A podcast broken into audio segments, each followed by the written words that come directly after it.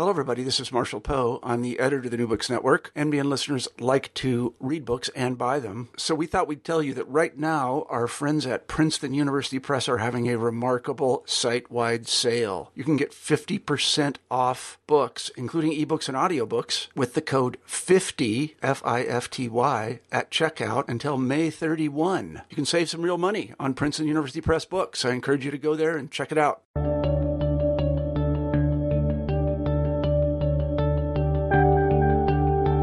And welcome to New Books in History, part of the New Books Network of podcasts. My name is Kelly McFall from Newman University, and I'm the host of one of the sister channels in the New Book Networks, New Books in Genocide Studies. Occasionally, however, I moonlight as the guest host of New Books in History, and I'm doing that today, and I'm particularly happy to be doing it today because it gives me the great privilege to talk with Nicholas Stargardt. Nick is professor of modern European history at Magdalen College, Oxford, and he's written a splendid new book titled The German War A Nation Under Arms, 1939 to 1945 Citizens and Soldiers. The book is a remarkable survey of Germany at war, focusing on questions of motivation and public opinion, but addressing a much broader range of topics. And every once in a while, filled with incredible little tidbits of knowledge. And so I'm thrilled to get a chance to unpack it a bit with Nick. And Nick, with that, thanks for being with us in New Books in History and welcome to the show. Hi, it's great to be here. Um, hello, everybody. So, so why don't we start just by um, giving you a chance to tell us a little bit about yourself and, and how you came to be a historian of Germany? I never really planned to be a historian, least of all to work on this period of history. And yet, of course, when you look back at things, you find that it was probably obvious to everybody else, but not to you. um, I didn't study the Nazi period, and I didn't actually even do a degree in history to start with. But my father came from Nazi Germany. He'd grown up in Berlin. Um, he was nearly 13 when Hitler came to power, and he came from a um, a secular Jewish family of um, anti-war, left-leaning, uh, middle-class people who then emigrated to Australia in 1939. So he fortunately didn't experience either the war or the Holocaust, but of course I grew up with his family stories of what it was like to be in Berlin in the early 1930s. And I'm sure that um, awakened an interest in the past, but of course also more specifically in this past. And so you started your first book, well, the earlier book, I think it was your first, was about children in Nazi Germany. Is that right? That's actually my second. My first book, um, there is a biographical element to all of them. Um, the hmm. first book was actually a study of anti-militarism. It was the people who ah, yes. thought rather sweetly that they could prevent the outbreak of the First World War, and that was, the political background which his family came from. And his father, interestingly, had actually volunteered in 1915 because he knew if he didn't volunteer, he'd be conscripted, and so. Hmm by volunteering, he could serve as a medical orderly. He could serve in a non-combat role and help people rather than have to kill them. Um, and since he disapproved of the war, that was probably the best he could have done about it. Um, and so, in a way, that first book was a study of the world that not that my father had known, but which his parents had known and also lost. The second is, is not a world that either any of them really inhabited. It's actually my mother's generation, who's Australian and has no Jewish background, but comes from a Catholic Irish one and a Scottish Methodist one. Hmm. Um, but it's the background of children who grew up in the war um, in Germany, but also in countries occupied by Germany. So it was an attempt to use the drawings and games and the letters and the social welfare records and even the medical files of children to reconstruct their experiences of this period from very, very different backgrounds as a way of seeing how the shattering events of that period had created a multiplicity of viewpoints, many of which were incompatible with each other. And that as if one could collect these fragments, you could somehow then reassemble this destroyed entity, which was occupied Europe under German rule. Um, so that was a long project that took 11 years. So this is quite comparison. This only took nine. So, so I think you said in the introduction to the to the current book that you really didn't intend to revisit this period. No, I thought um, eleven years um, was quite enough, and um, I promised everybody I knew who cared that I wouldn't be writing another book about the war, Nazi Germany, or the Holocaust. Um, and the only bit of the promise that I kept is that this book is not principally about children. But I realized that there was one nagging thing that I didn't know the answer to, and I thought I'd write a short essay about it, and it was this. There was a lot of information that, that showed that in the middle of the war, um, in the summer of 1943, Germans talked in public about the murder of the Jews. And this was quite remarkable because we knew that a lot of information circulated privately in Germany by word of mouth, through letters from the Eastern Front, photographs that soldiers had taken about the mass execution of Jews, and that many people realized that this was genocidal in its reach. And of course, it was. I mean, at least two and a half million of the six million Jews killed in the Holocaust were killed not in gas chambers or in death camps, but by mass shooting, by things which were fairly public events. So we knew that that kind of information circulated privately in 1941 and 42 when it, the killing was at its height. But that was all we knew. And what we hadn't really taken account of was that there was a period a year or so later where it became a, a topic of public conversation. Public conversation in dictatorship, which was fairly committed to not making this crime public itself. And so it was puzzling. And I realized that we didn't really know how to understand it. At some point, I realized that it also wasn't necessarily a conversation about German guilt over the Jews. It might also be about a range of other things. And I realized I couldn't understand what it meant that Germans were talking about the Holocaust in the middle of their own war if we didn't know what they thought of the war itself and what mattered to them and what their fears were and what their hopes were. And it was that puzzle, it was that problem that set me on this chase. And I thought I'd originally just write a short essay, and then the short essay was going to be a short didactic book, and in the end, 730 pages. So, but it's meant to be quite quick to read. Well, and, it is, and you write about this remarkably clearly and, and well. And one of the things you do, um, and I want to expand this kind of into a, methodology question. One, one of the ways you approach this is to look at the letters uh, of people who were participating in this. And and so, if, if what you're interested in is, is what Germans thought about the war and, and, and why they thought about it in particular ways, how do you go finding that out? That's where the personal material matters. A lot of historians use individual letters and diaries, but very often they use them the way that journalists use these sorts of things to give local colour to something where you're essentially giving a narrative event, of events. I wanted to know what people thought and what their moral involvements with what they were doing were. And the only way you can do that is to have a sense of chronology and of change, of people's expectations changing, and under the more horrific events and the more unexpected events of the war, their personalities even start to change or their value systems change. And that's really very difficult to trace, and you need to have a, a long run of letters. You need to have a sense that when somebody writes, "Oh, this is appalling," I'm completely depressed. This isn't just a one-off, you know, bad day, bad headache kind of comment. That this is something that is actually more than temporary, or that it's something that they can come back out of. And so, you know, the main reason that people write letters is, of course, to write to each other. So the first challenge was to find collections of letters where you had both sides of the correspondence. Because, of course, what's interesting about the First and Second World Wars is that people write letters who would never have written in normal periods of time because they weren't, you know, they weren't very literary. They might have written shopping lists or they might have written their wills, but that would have been about it. Whereas the distance, the, the sense of separation of husbands and wives, lovers, close friends, parents and children, um, tend to produce letters from every social class in every region of Germany. And that's very, very interesting. And so one of the challenges was then to find both sides so that you could reconstruct what was important to them, which was, of course, their relationships with each other. And then, almost at a second level, you could try and work out what they thought of the wider war, which to them is always the background. It's almost never the foreground.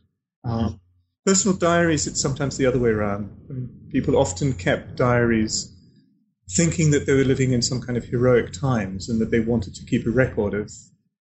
You know, there's a famous British First World War poster where the child is asking the father, "So, Daddy, what did you do in the Great War?"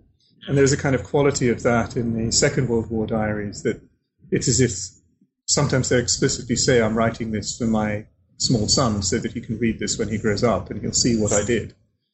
Um, of course, one of the ironies is that because Germany lost the war and because the Nazi regime collapsed, with it went all of the nationalist values which had underpinned a sense of patriotic commitment during the war. And afterwards, nobody could remember why they'd fought this, why they committed to it, because afterwards it looked obvious that they would lose.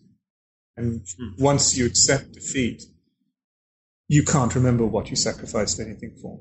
And that's one of the reasons for not using a lot of um, oral history interviews or memoirs written a long time after the event, is that you lose that sense of dramatic irony, you lose that sense of people not knowing what lies around the corner because they know too much and they've and they're too busy reshaping it. Not necessarily intentionally, but they reshape it nonetheless because when people look back, they're always trying to make sense of where they've got to now, not what they were really like then.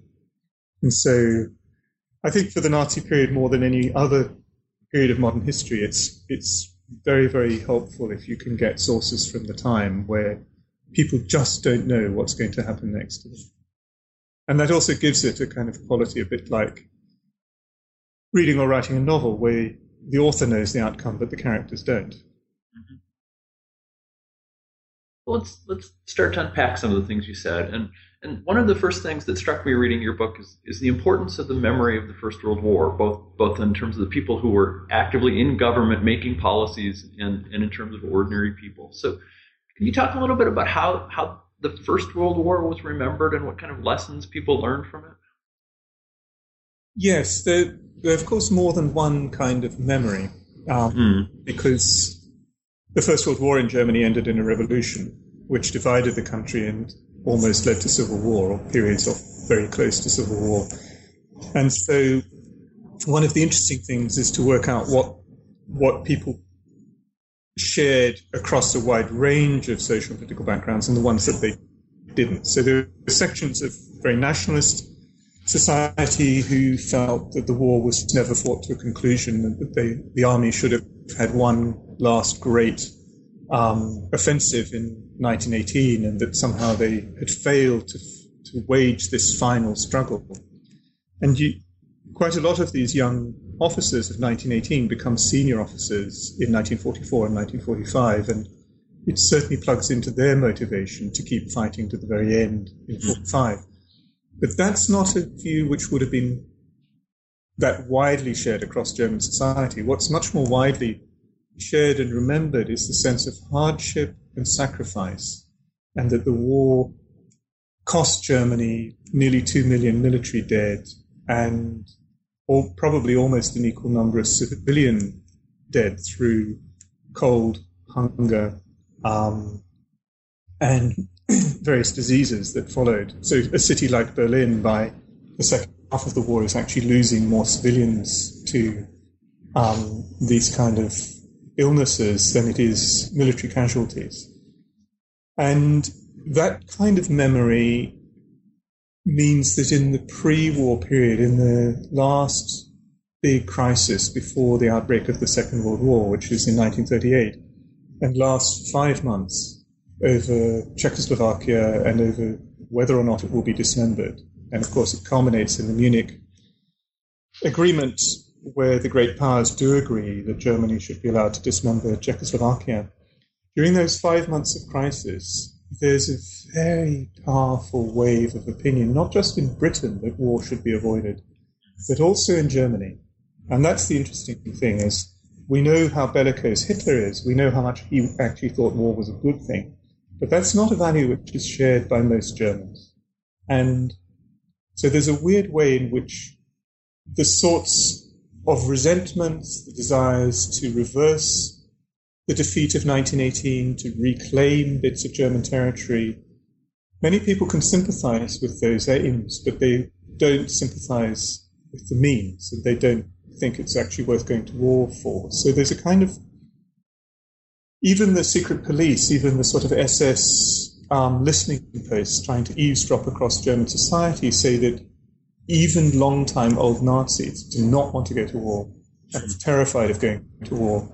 And this is reflected right up to the level of the general staff and indeed into the Nazi leadership. I mean, one of the key figures who helps to broker the Munich Agreement is actually Hermann Goering, the founder of the Luftwaffe, the German Air Force, who will direct the Battle of Britain and the Blitz um, bombing of London and other cities in Britain.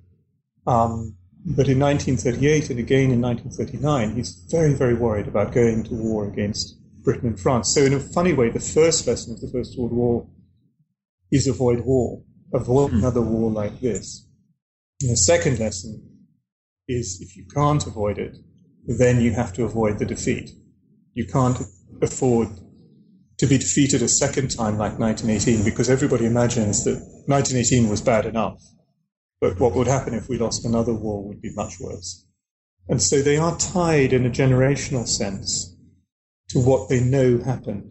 There's a third way in which they're tied to it, which is very, very useful to Hitler in 1939, and that is that for most Germans, the outbreak of the First World War was not an act of German aggression most of them believed that they were themselves under attack. And this was to do with the choreography, it's to do with the way the German government allowed events to evolve in the summer of 1914. In that summer, they made sure that Russia mobilized before Germany mobilized, and that Russia was more or less allowed to invade the eastern province of East Prussia. And that immediately triggered a patriotic rallying of the population, which included the moderate socialists. So it included everybody from rabid right wing nationalists across middle liberals, Catholic voters, right across the socialists. And it was on the basis of national defense. And so they could rally to patriotism, which is about hearth and home, where they would not have supported a war of aggression and foreign conquest. And so Hitler's ploy in 1939 is to try and recreate this popular rallying of all Germans to the national flag. And he does it by appearing to be quite reasonable in his demands to a solution to the Polish question by not demanding the abolition of the Polish state, but simply um, that the German minority in Danzig or in the so-called Polish corridor should um, come under either German or international supervision, and he makes a series of demands which appear to be reasonable but are not and never intended to allow a negotiated settlement. What he's trying to do is he's overheard saying in the presence of his translator is to create an alibi for the German people so that he can tell them this war was forced upon you and the same phrases are used in the media about encirclement, especially by Great Britain.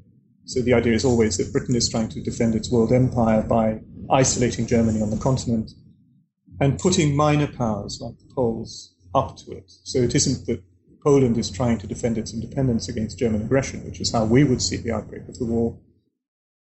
But in these terms, that the Poles are being provocative and they're only daring to be provocative because the British are egging them on to do it.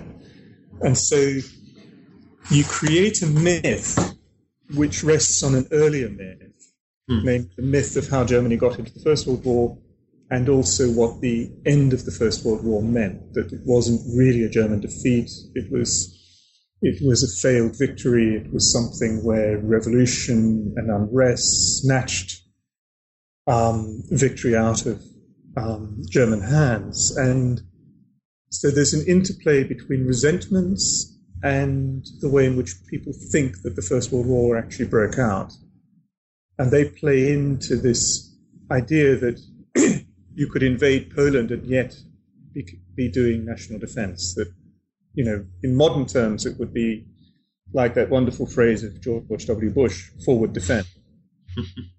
but it is this, it, you know, if you try to pin down what counts as a just war or an unjust war, it's actually very, very difficult mm-hmm. to do it in straightforward geopolitical terms because if you can only wage a just war by waiting for somebody to invade your territory, of course, that's then tying your hands in terms of military strategy or tactics. And so nobody in Germany believed you had to do that.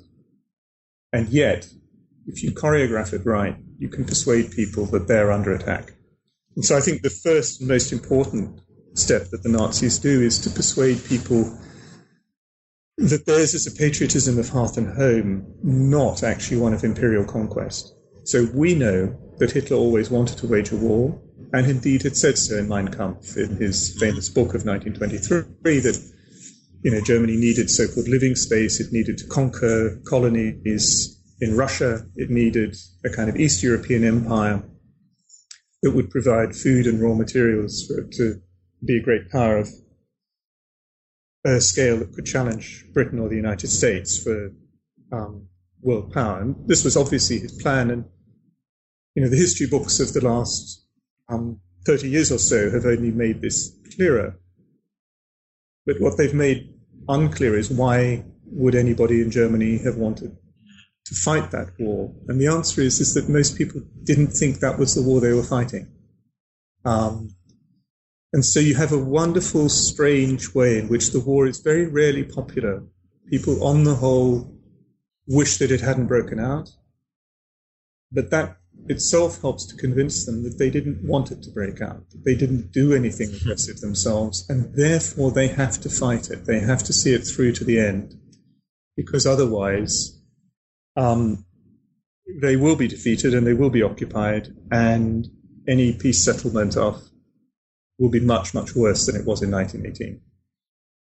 And the strange thing is, that that kind of view is actually there's nothing you can do to break it down because the worse the war goes and the more Germany suffers defeats in the second half of the war and the more heavily its cities are bombed, the more obvious it is to Germans that it's defensive. And yeah, so, I was intrigued.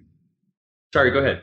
All I was going to say is so there's a way in which the war itself becomes the central thing that they worry about, not whether or not they support the Nazi regime. They support the war, and the war has a legitimacy which the Nazi regime actually rarely has. The Nazi regime is something that people support some policies, reject others. It allows many Germans to think of themselves as not being Nazis because they don't like they don't like um, sterilization of psychiatric patients, or later what they might hear about the murder of psychiatric patients, or they might not like radical Nazi attacks on the Catholic Church. So there are many ways in which Germans can differentiate themselves from the regime and yet see themselves as loyal patriots who are rallying to this national cause during the war. So, so one of the things you actually point out in the book is that this is one of the ways in which the, the killing of the Jews plays into this increased determination to go to war because, as, as, as I think you explain in the book, the, the tagline becomes then because of what we have done, the consequences of the war will be extraordinary, and so we cannot afford to lose the war. Yes, I mean, if one replays this, it's probably best to replay it from the in reverse. So at the end yeah. of the war, when the Western Allies start occupying parts of Germany, there's quite a lot of public opinion that US forces pick up that Germans expect to be punished for what has been done to the Jews. And they expect to be held collectively guilty for that. And actually, during Nuremberg, the Allies talk very, very little about collective guilt but it's assumed by the Germans. So there's a lot of German talk about collective guilt in order to reject it, in order to say we weren't guilty. This was something the regime did. But one winds this back, and what you find is that from from 1941 onwards, there is an expectation that the, that the that the aggression which the regime is meting out against the Jews will be paid back and it will be paid back principally by Britain and the US. And the, so it's interesting both in terms of things which are true and things which are mythical. So one of the myths in 1941 when Jews are forced to wear a yellow star is that the US has immediately retaliated and forced all Germans to wear a swastika on the same left hand side of their clothing as the Jews are being made to wear a yellow star. And this, of course, remember, is still two months before um, Germany declares war on the United States. So the two countries are not at war yet.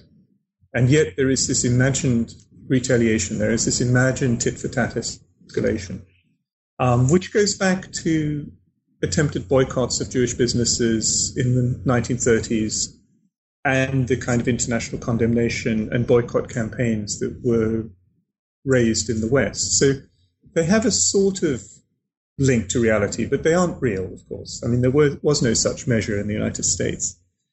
Um, but it's imagined.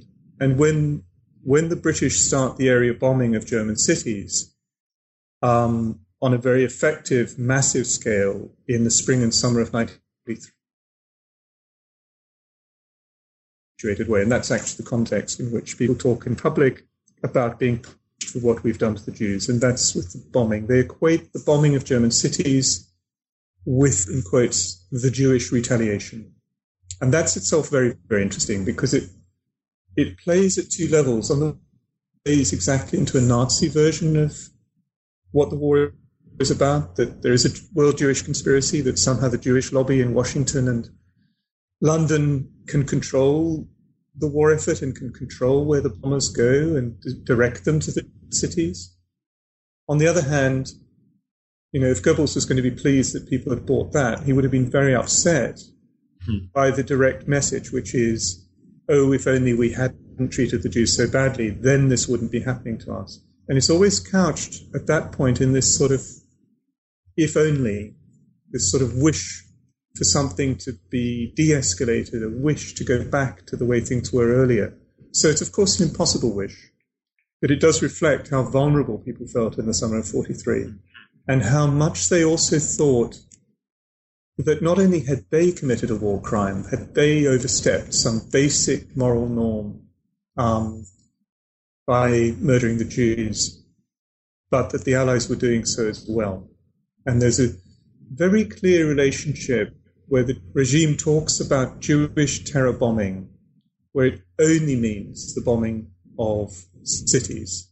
And that when this famous dam buster raids carried out by the RAF, by the British, against the dams in the Ruhr, although they actually kill thousands of people when the, when the waters flood out, on the whole, Germans do not think of that as terror bombing. They think of that as a sensible, legitimate strike on a military strategic target because it's trying to hit German industry.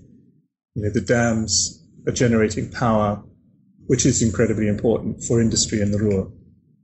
This is the kind of um, this is the steel and coal belt of um, of Germany and the heartland of German armaments production. And so Goebbels tries calling the dam Buster Raid's Jewish terror bombing and immediately encounters a wave of criticism. So this isn't a population which can just be white, brainwashed. It doesn't just believe everything its media tells it.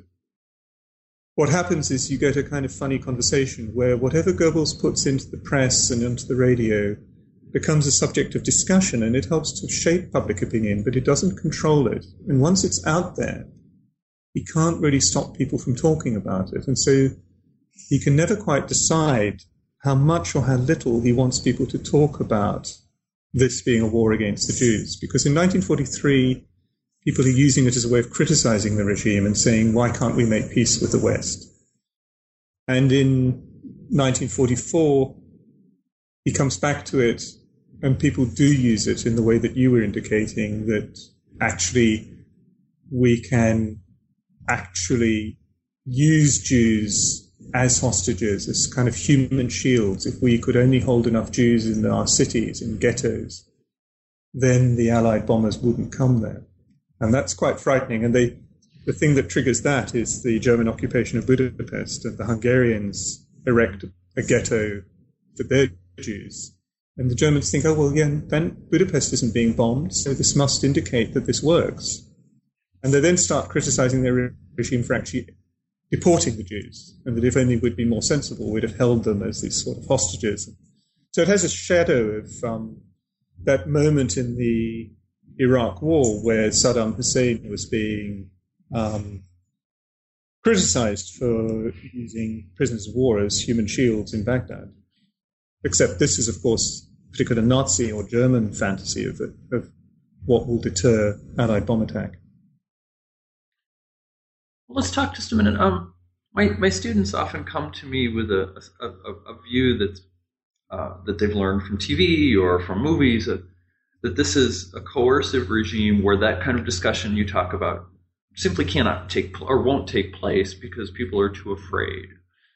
Um, so, can you talk a little bit about, I guess, first, what, what kind of channels did the, not, the the governmental leadership, the Nazi leadership, what kind of channels did they try and use to influence public opinion? And, and why was it that German citizens felt free, at least to some degree, to have this kind of interactive discussion with their leaders? I think it's I think what often gives the impression that this is a totalitarian regime which terrorizes its own population and nobody dares to say anything because they might be arrested by the Gestapo is a false comparison with Stalinist Russia. The Stalinist regime effectively doesn't really care about public opinion because it assumes that most of Soviet society is against it and that it's trying to transform the whole social and economic structure of ownership and class relations and who has what occupations and where they live and everything about the society without much social consent. And so the Stalinist regime really does use terror as a domestic tool. And their way of enforcing conformity is indeed to get people to parrot back the slogans of the regime unchanged. So almost without any thought. So it's not really interested in what people think, it's interested in whether they conform. And that isn't how Nazi Germany works. Nazi terror, when they came to power, was directed primarily against the left and against the trade unions and the old labor movement, and it very quickly dies down. It assumes mass proportions for about a year, and by the summer of 34, um, you know, over 100,000 people have passed through concentration camps and come out again, mostly. Um, and only about 4,500 political prisoners remain at that point. They nearly closed the camp system down. And from that point onwards, Nazi terror within Germany will be directed against much smaller social minorities.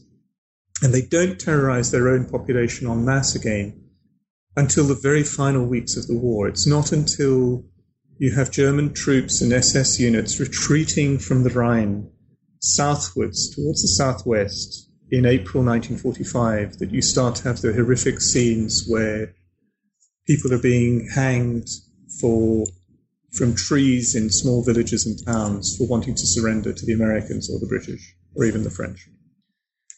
And so for most of this period and also for most of the war, the regime is not trying to intimidate the majority of its population. It's trying to use them. And it essentially leaves a middle class society of professionals intact and goes on using the normal instruments of social power and social influence within a very censored, regimented press and radio. But nonetheless, they allow a certain spectrum of opinion to exist. And they allow the Catholic Church and with some misgivings, the different Protestant churches to go on functioning normally. So many of the aspects of a pre Nazi civil society are still there. And what's particularly striking about Goebbels' use of the media is he doesn't try to just indoctrinate people or brainwash them. What he does is what advertisers do. He tries to work out what people already believe and press a series of buttons which will get the right response and not press the antagonistic one. So one of the most interesting books about Nazi propaganda is about Nazi images of Britain, where American society and sorry, American German society in the 1920s and 30s was very Anglophile, and yet they knew that they had to go to war with this country, and so what they do is they actually harness the Anglophilia. They persuade Germans that they're actually trying to liberate the British. And they persuade them that the British, the nice, decent, British worker is suffering under a an oppressive system run by Jewish money, run by kind of decadent aristocrats.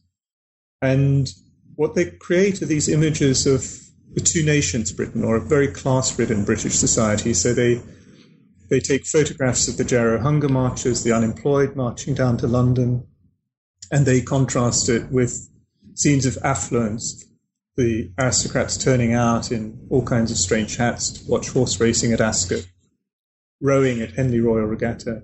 Or most, the thing they like most of all, because they find it hilarious, is the state opening of Parliament, because you have all of these people wearing 18th century wigs.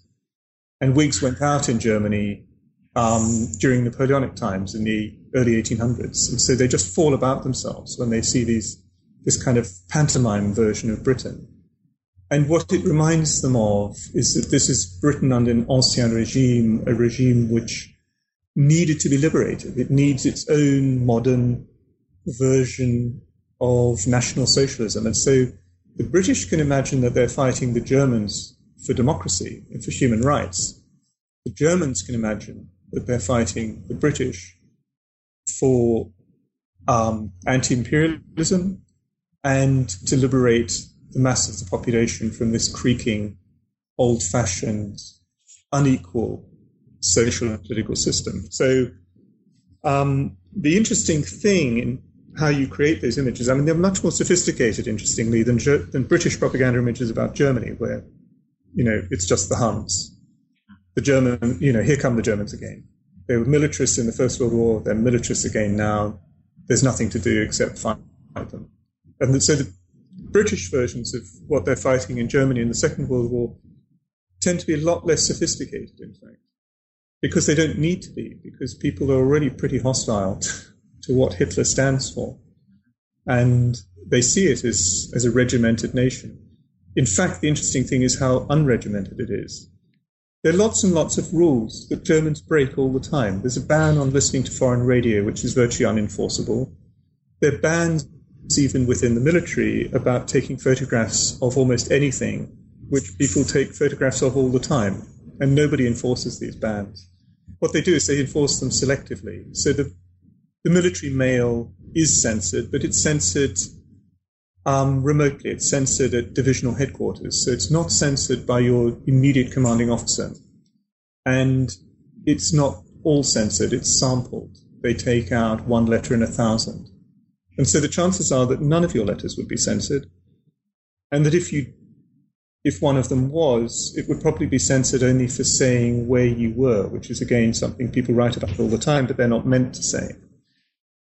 And the final reason why people don't censor themselves is they don't think that they're opposed to the regime. They think that they're somehow trying to improve the regime. They think these are loyal forms of criticism. And it's, it's actually, that's probably the most interesting thing. So the people who think that they're really anti-Nazis because they come from a traditional left-wing background or indeed had been persecuted in the early years of the regime, they take precautions. They act like conspirators. They become underground resistors.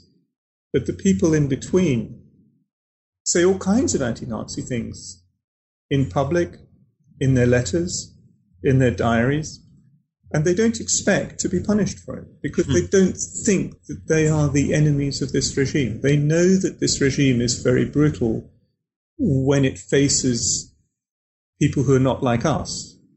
But the interesting thing is that they think that whenever the regime puts something in the public sphere, it entitles them to have an opinion about it. And so what you get is a particular kind of public opinion which is actually legitimated by Nazi propaganda and quite often gets out of control. The regime, you know, when the regime is trying to mold opinion like this, it has to deal with the fact that people don't always say what it wants. And this takes all kinds of forms. So one of the interesting ones is middle class theatre performances. Um, Goebbels quite quickly gives up on trying to have Nazi playwrights performed in German theatres because audiences drift away, they find them incredibly boring, and what they want is the, is the old classics back. But some of the classics, which are still performed, like Schiller, have a strong democratic, strong libertarian um, streak in them, and they have to deal with you know speeches which are about freedom and free speech and liberty. Um, and in Austria, which has been annexed in March 1938, they have to deal with um, Austrian playwrights who celebrate Austrian independence. And all of these things go on being performed. Some theatre directors get jumpy and start cutting some of the speeches and expurgating. But very often, you'll get moments where the audience stands up and claps in the wrong places. And local Nazis get very hot under the collar and they write in to the you know controllers of the theatre in Berlin and say, how can you let this kind of um, nest of reactionaries go on um, with this stuff? And and Goebbels' civil servants write back and say to them, look, calm down. It's just a safety valve. These people will do what we want but we have to let them enjoy their version of German culture the way they want to. And of course, if you think about the character of the audiences, these are, on the whole, middle class professionals who are buying season tickets and going to their, you know, the same seats in the same dress circle every week and seeing their neighbors. And they feel completely that they're in their own community and it doesn't stop them getting on with their day job, which might indeed involve deporting Jews or administering the rationing system on bits of occupied Europe and all kinds of other things which are very, very useful from the regime's point of view. And I think that's one of the interesting things is that as you spread this, if you start with patriotism and the war rather than this is a Nazi project and whether the regime supports the, sorry, whether the regime can get popular support or not, but whether the war can get popular support, you open this whole space in which what you start to look for is not whether people want to sing Nazi songs or read bits of Nazi propaganda, but whether they can find th- values which will sustain them out of their own version of German culture. Can they read Goethe on the Eastern Front? Can they read Schiller as they go towards Stalingrad? These are much more powerful because they have stood the previous generation in good stead in the previous war, and they feel this is their identity. It's very similar in that respect to British people going and watching Olivier's film of Henry V in 1944 and feeling that that is what they are going to go on to the Normandy beaches for. Well, one of the alternate um, institutions or, or, or frameworks of belief that might have um, might have offered a different way of, of, of, looking at the war or the experience of the German people was, was the church. And you point out that that the German churches do in fact protest at particular point in time points in time, but not often, and not in ways which fundamentally question the, the, the validity of the war. That's right. So each, again, here you have to peel off decades and decades of post war PR on the part of church historians, where they're trying to rescue a version, a non-Nazi version of themselves, and if possible, to create an anti-Nazi one. So, probably the thing that the two things that everybody knows is that on the Protestant side there was there were pastors like Martin Niemöller, um, who famously wrote that poem in 1946 or 47. You know, first they came for the communists, but I wasn't a communist, so I didn't do anything. And then they came for the Jews, but I wasn't a Jew, so I didn't do anything, and so on. And it goes through the sense of culpability and remorse. Um, but what they don't know is that Niemöller was, in fact, a submarine captain in the First World War and a virulent nationalist and when he was retraining as a theologian in the early 1920s, he campaigned for the Nazis in every general election from 23 through to 33. Mm. And so his disenchantment with the Nazis starts, in fact, not with their politics, but with their theology. And what he really objects to on the Protestant side is the attempt to create a single national Protestant church in Germany, which is probably easier to understand why that would annoy people so much in America than it is in Britain, which has a national church. Mm. Um, there are too many different German churches, and they don't want to agree on a common view of liturgy or even theology. And so the splits in Protestantism, which become slowly politicized and not originally political. They are about the attempt to Nazify the Protestant liturgy by abolishing the Old Testament, by expurgating references to the Jews, by creating a new um, hymn book, and things which completely alter their sense of traditional worship. And that's what splits the Protestants. And in fact, the confessing church, the side that Niemöller um, comes to represent, most of its pastors are much more conservative and much more pro-Nazi, and some of them are even stormtroopers. Um, and so it gives you a false idea of liberal versus Nazi versions of the Protestant church, and no Protestant um, church leader protests against the um, deportation of the Jews, and neither do any of the Catholic bishops. Catholic bishops protest in the summer and autumn of 1941 against the murder of psychiatric patients in Germany, but they don't do so primarily because of human rights violations. They do so because it coincides with an attack on church property. And the radical Nazis who start, with the support of Himmler and the SS, who start sequestering and taking over convent buildings, expelling religious orders, and trying to plunder church property. And the bishop who leads these protests, um, Bishop Galen of Münster, preaches three great sermons, and the first two of these are about the attack on the church. And it's only the third sermon that he raises the issue of the murder of psychiatric patients and what it is to attack the human rights of German citizens. And he very deliberately takes a patriotic example. He says, What would happen to a wounded war veteran, disabled on the Eastern Front, fighting Jewish Bolshevism, if they came back to Germany and they were not able to contribute to society? Would that person also be vulnerable? And of course, it spreads panic. And um, Hitler is and Goebbels are both furious. Their first reactions are to arrest or execute Galen, and very quickly they realize that that would be counterproductive. And Hitler actually vetoes any action against him and says, no, we'll take care of this after the war is won. What we need to do right now is to de escalate this confrontation. And he insists that all of the radical Nazi measures against the church should be stopped. And that's one of the key clues, which is that to most Catholics, supporting the Nazis is not necessarily incompatible with being a Catholic because they think that the anti-clerical Nazis are only one group. And they don't, they think that Himmler belongs to it and probably Goebbels, but they don't think that Hitler is. And even the primate of Germany, Archbishop um, Bertram and Archbishop Faulhaber, they go and talk to Hitler for hours and they come away personally convinced that he's a deeply religious man.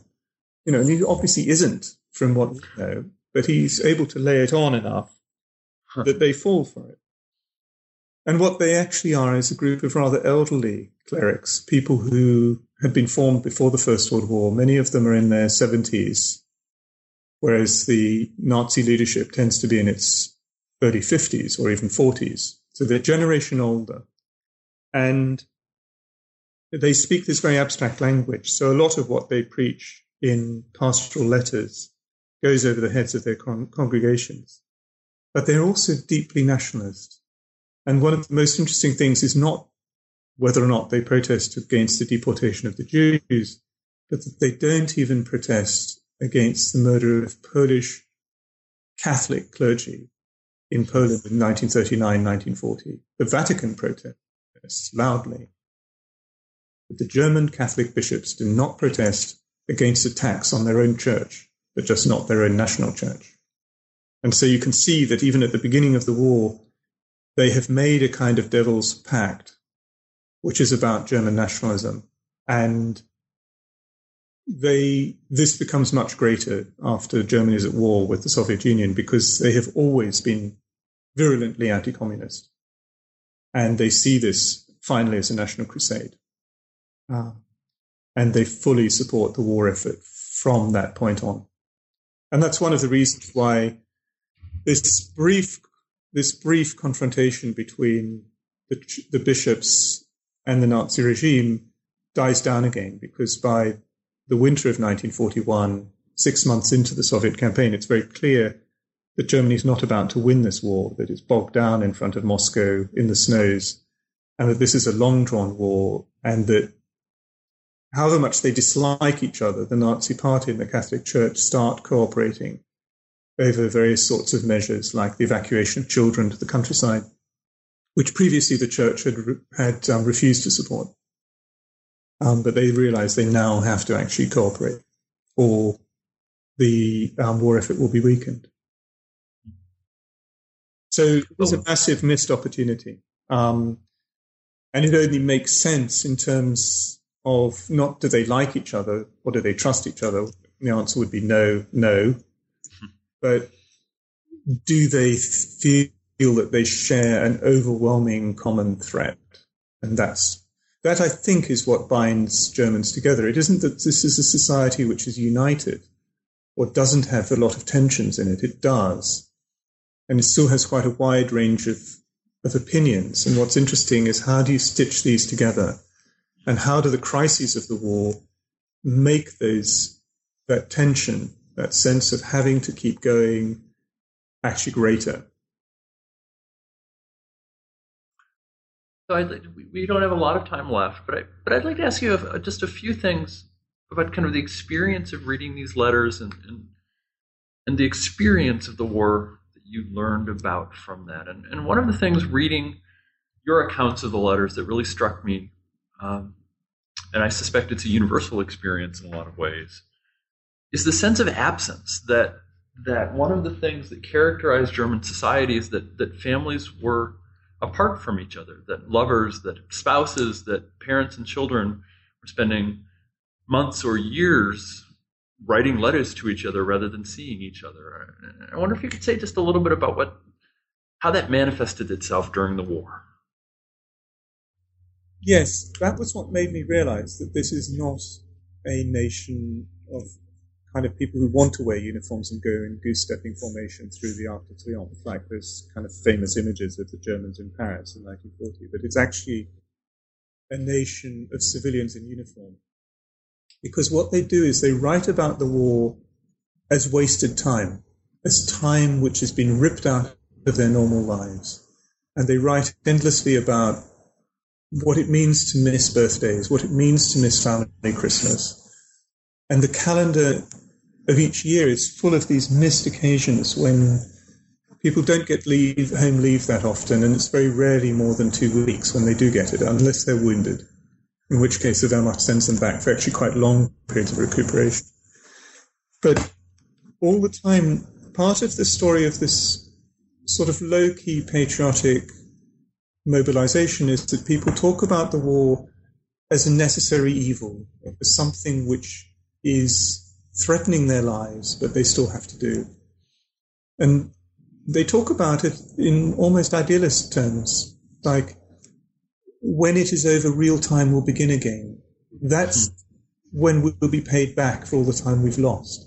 And it's as if they can somehow freeze their normal lives and um, put them on hold and find each other as exactly the same person again, unchanged. So the promise is actually always an unreal one, unless the war had been very short. And the longer the war goes, the more that people realize that they're stretching the bounds of credibility, that it's going to be very difficult to find each other unchanged by the war. And that's, of course, one of the things that family letters conceal as much as they reveal. So mostly Germans don't write about sex or their own sexual needs when they're separated. I have a wonderful collection from a baker from Hamburg and his wife, where he's so miserable, posted off to guard French prisoners of war in an outlying farm in eastern Germany that he, you know, he's got no comrades, he's got no life, he's stuck on this farm. The farmer doesn't need him, he's completely useless, and he hates it. And so he persuades his wife to write to them about their, write to him about their sex lives. And these she's very shy, so he writes the first one, but she likes it. So every week they write to each other about three times a week, where they write about their daughter, they write about the mother in law, they write about what the friends are doing, and they write about sex. And most Germans are too shy and too self censoring to do that. But what you get is the flip side. You get the mirror image. So whenever there's a delay in the post, people fear that they've been betrayed sexually. They fear that the other partner has gone off and found somebody else. And it's this looming threat to, to the relationship, which is, I think, the main reason that people write and write so often is, and the people who write most often are husbands and wives or lovers. And it's not an unreal threat. By 1943 44, the number of marriage breakups is going through the roof, and the number of extramarital affairs is attracting a lot of attention actually from both the Catholic Church and the secret police, who are both worried that this is a kind of decline in morals. They actually both take the similar view of it all. And they don't just realize that this is what happens in war when you remove 20 million men. Um, and but it does also change courtship patterns. So one of the pairs of characters who start the book start are courting before the war breaks out, and they get married in December 1939, just before Christmas. They have two children. They come back together at various points during the war. They both survive, so do the children. And in the end, they're able to fulfill her dream, which is to open a flower shop. So their, their, their dreams and aspirations are very modest. And in the post war period, that is what they manage to do. But I have another equally modest courting couple where he's a station master's son from a village in Austria and she sells tickets at the local ticket office. And they start courting in um, New Year's Eve 1944. He grabs her and kisses her and he goes back to his base as a paratrooper in Germany, not knowing whether she really wanted him to kiss her or not. Hmm. But he starts courting her through these amazing letters which co- accompany him through the Normandy campaign, and he ends up in the French port of Brest, big submarine base for the Germans, where um, he's in fact bombed to pieces by um, the American Air Force and Army. And his last letter goes with a U-boat. And as an old lady, she brings this cache of letters to group of researchers at the University of Vienna and, and, presents them. And she's then interviewed by one of the young historians. And after she's talked about this, this love affair, she says, and yes, by the way, I also corresponded with eight other young men at the same time. And of course, in 1944, you might have done that, but you wouldn't have in 1939 or 1940, because in 1939 or 40, you would have hoped that the war would be over soon and that everybody will survive. By 1944, it's like drawing lots. You're buying lottery tickets of some kind. Hmm. And so, you know, even very, very intimate behavior changes. And that was one of the things that really interested me. So, as I read the book, uh, and, you're, and you're following um, the, the, the, ideas and the letters and the fates of the people uh, that you're using, that, that you, as the author, are reading the letters of, and and and of course periodically someone drops out. And and the tone at least as i read your tone in writing it is it's somewhat matter of fact somewhat laconic. But i wonder what the experience is like of of reading these letters which presumably especially if if they're handwritten which i'm sure they are are going to take days or weeks to read a whole set of these letters. How did how did you feel when you read the last letters. How did you did you feel like how did you, how did it feel to get to know these people on such a personal level? Oh, it is actually very upsetting, and it was partly a choice of authorial tone not to turn each of the deaths into and give it tragic colouring because yeah. I wanted to keep the authorial voice dry because their own voices are not dry, and they tend also to to mourn and to grieve in very um, in ways which are full of symbolism from the time.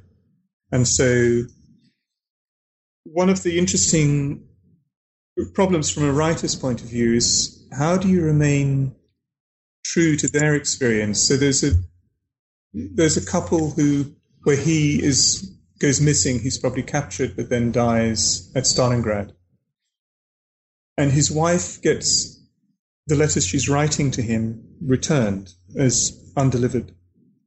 And after a couple of months, by the spring of 1943, she gives up writing letters to him and she picks up a diary. She's never kept a diary. He's a carpenter. He's quite Nazi. He's quite crusty and authoritarian in his views of how they should bring up the children.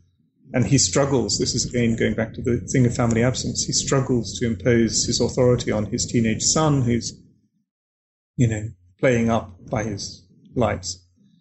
But the wife then starts writing a diary, and they're substitute letters to him and they're really a diary of grieving because she has no moment of parting. She doesn't know whether he's going to really manage to come back or not. She doesn't know whether he's really died or not. And so there isn't a moment of closure for her. And she keeps writing this diary letter to him through into the summer of 1945, and as more and more men come back from captivity to her village in Thuringia, it becomes unbearable for her. And so there are a few places where I did want to bring the reader in and give them a, a direct sense of what it was that the bereaved go through. The other was a very Nazi photojournalist, fascinating woman who writes extraordinary letters to her um, fiance and then husband, who's an artillery officer on the Eastern Front, bombarding Leningrad for years and then retreating to the Baltic, uh, wounded on the Baltic coast, transported in a hospital ship in February 1945 to Copenhagen, where he dies of um, probably blood poisoning, complications from a very ordinary flesh wound. At that point you realize, of course, that the Germans don't have antibiotics, they don't have penicillin. And she gets the telegram announcing his death while she's in the middle of writing a love letter to him. And I wanted the reader to be able to sense what it was that she would have gone through at that moment, but without without speculating and without intruding, because in the end we do have her own words for it. And she stops writing. She breaks off the letter in the middle, which is where we know exactly when the telegram arrived.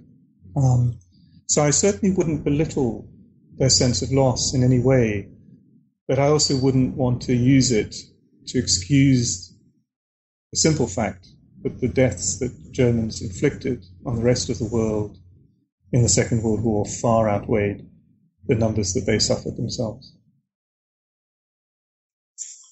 Well, there's lots more we could say about the book, um, and it's it's a wonderful book. Um, but but we're about out of time. So I'd, I'd like to just ask you a couple quick kind of the, the standard ways I, I tend to end interviews, and and one is to ask you to recommend a book or a movie or or both or something that the listeners uh, that, that was important to you, whether in, in framing the discussion or whether you found it emotionally moving. What, what should I read next weekend? Okay, I've got two suggestions for you. Yeah. One film and the other is a book. The film is The Pianist, which is about the story of um, a Polish Jewish pianist who was in the Warsaw Ghetto, Władysław Szpilman, who um, escaped from the ghetto after the mass deportation to Treblinka and survived through the help of non-Jewish Polish friends on the so-called Aryan side of Warsaw. And what's extraordinary about the film is it manages more than almost any other film about the Nazi period to get things historically right. And one of the things it gets right, which is incredibly valuable, is that survive in hiding, he has to keep being helped by a whole chain of people, which breaks down periodically and then gets reconstituted. And the people who help him have very different motivations, and some of them are drunkards. One of them embezzles the money. Some of them could have equally betrayed him, except it happens to be their interest to help him. And so you have all of these senses of moral ambiguity and personal ambivalence, which I think is historically correct. And that makes it an extraordinary film. The other thing about the film is there's only one really nice, decent, and also good looking German in the film. It turns out the German officer who helps him and hides him under his own account in the final months of the occupation of Warsaw after the Warsaw Uprising of 44 has been crushed. And he's a real figure, Wilm Hosenfeld, and his letters and his diary were one of the sources that I used in my book. And I didn't know about him until I saw that film. So that's the film. Do you also want a book? Yeah, please. Um, that would be the Diaries of Victor Klemperer. Mm. Klemperer was a German Jewish um, literature specialist, a professor at a technical university in Dresden, who was married to a non Jewish concert pianist, Eva. Um, and this marriage to a so called Aryan was what protected him from deportation. And they survived in very straitened circumstances, despite all of the measures of Nazi persecution. They survive in Dresden until the mass bombing of the city in February 1955. And at that point, he realizes that he has to cut off the Jewish star, or somebody is quite likely to shoot him in a fit of rage on the street. And from that point onwards, they get away with this because all of the police files have been destroyed in the air raids. And after February, this 14th of February, 15th of February air raids, they're evacuated and they pass for being an ordinary late middle aged, bombed out German couple. And so, whereas for the previous years he's been conscious of being a Jew in Nazi Germany, for the first time passes as being an ordinary German. And it's the conversations that he overhears and the journeys he undertakes in the last months of the war um, until he's liberated at the beginning of May by the Americans. He ironically ends up retreating exactly in the lines that the Third Reich is retreating. So each place he leaves turns out to be liberated before the place he's going to. So it's deeply ironic, but it's also incredibly powerfully observed. And like many Jewish First World War veterans who fought for Germany in the First World War, Klemperer is not immune to German nationalism. And when he finally gets to Munich under American occupation and sees the American jeeps driving through the bombed out streets, there's a part of him which is appalled rather than liberated. And that also, that became the closing chapter of the book was this self-awareness from this incredibly perceptive and observant man that his own little bit of German nationalism had still not been completely eradicated by everything he'd suffered. Hmm. Well, I will be happy to postpone grading by watching and reading those things. Um, and I will be happy to blame my students, blame you for, to my students for my inability to get papers back to them. But, yes, um, send them all to Oxford. but but we need to go. Uh, thank you so much for your generosity with time, and um, it's a wonderful book. I should ask you before you close, though, um, and maybe it's an unfair question since uh, the book was published uh, by my count nine days ago, at least looking at Amazon. Um, so you've had nine days to think about your next project. What do you think it might be? Um, anything except Nazi Germany in the Second World War. I think I probably need an, a prolonged bicycle ride. So one of my many, one of my many failed occupations is a bike mechanic, and I'll, I'll spend some time tinkering with bicycles first. Well, I'm sure you will find something. Well, first of all, I hope that you do indeed take that break. And then somewhere down the line, um, I'm sure you'll find another project, and perhaps uh, at that point you'll be willing to come back on the show. But thank you so much for being with us. Thank you.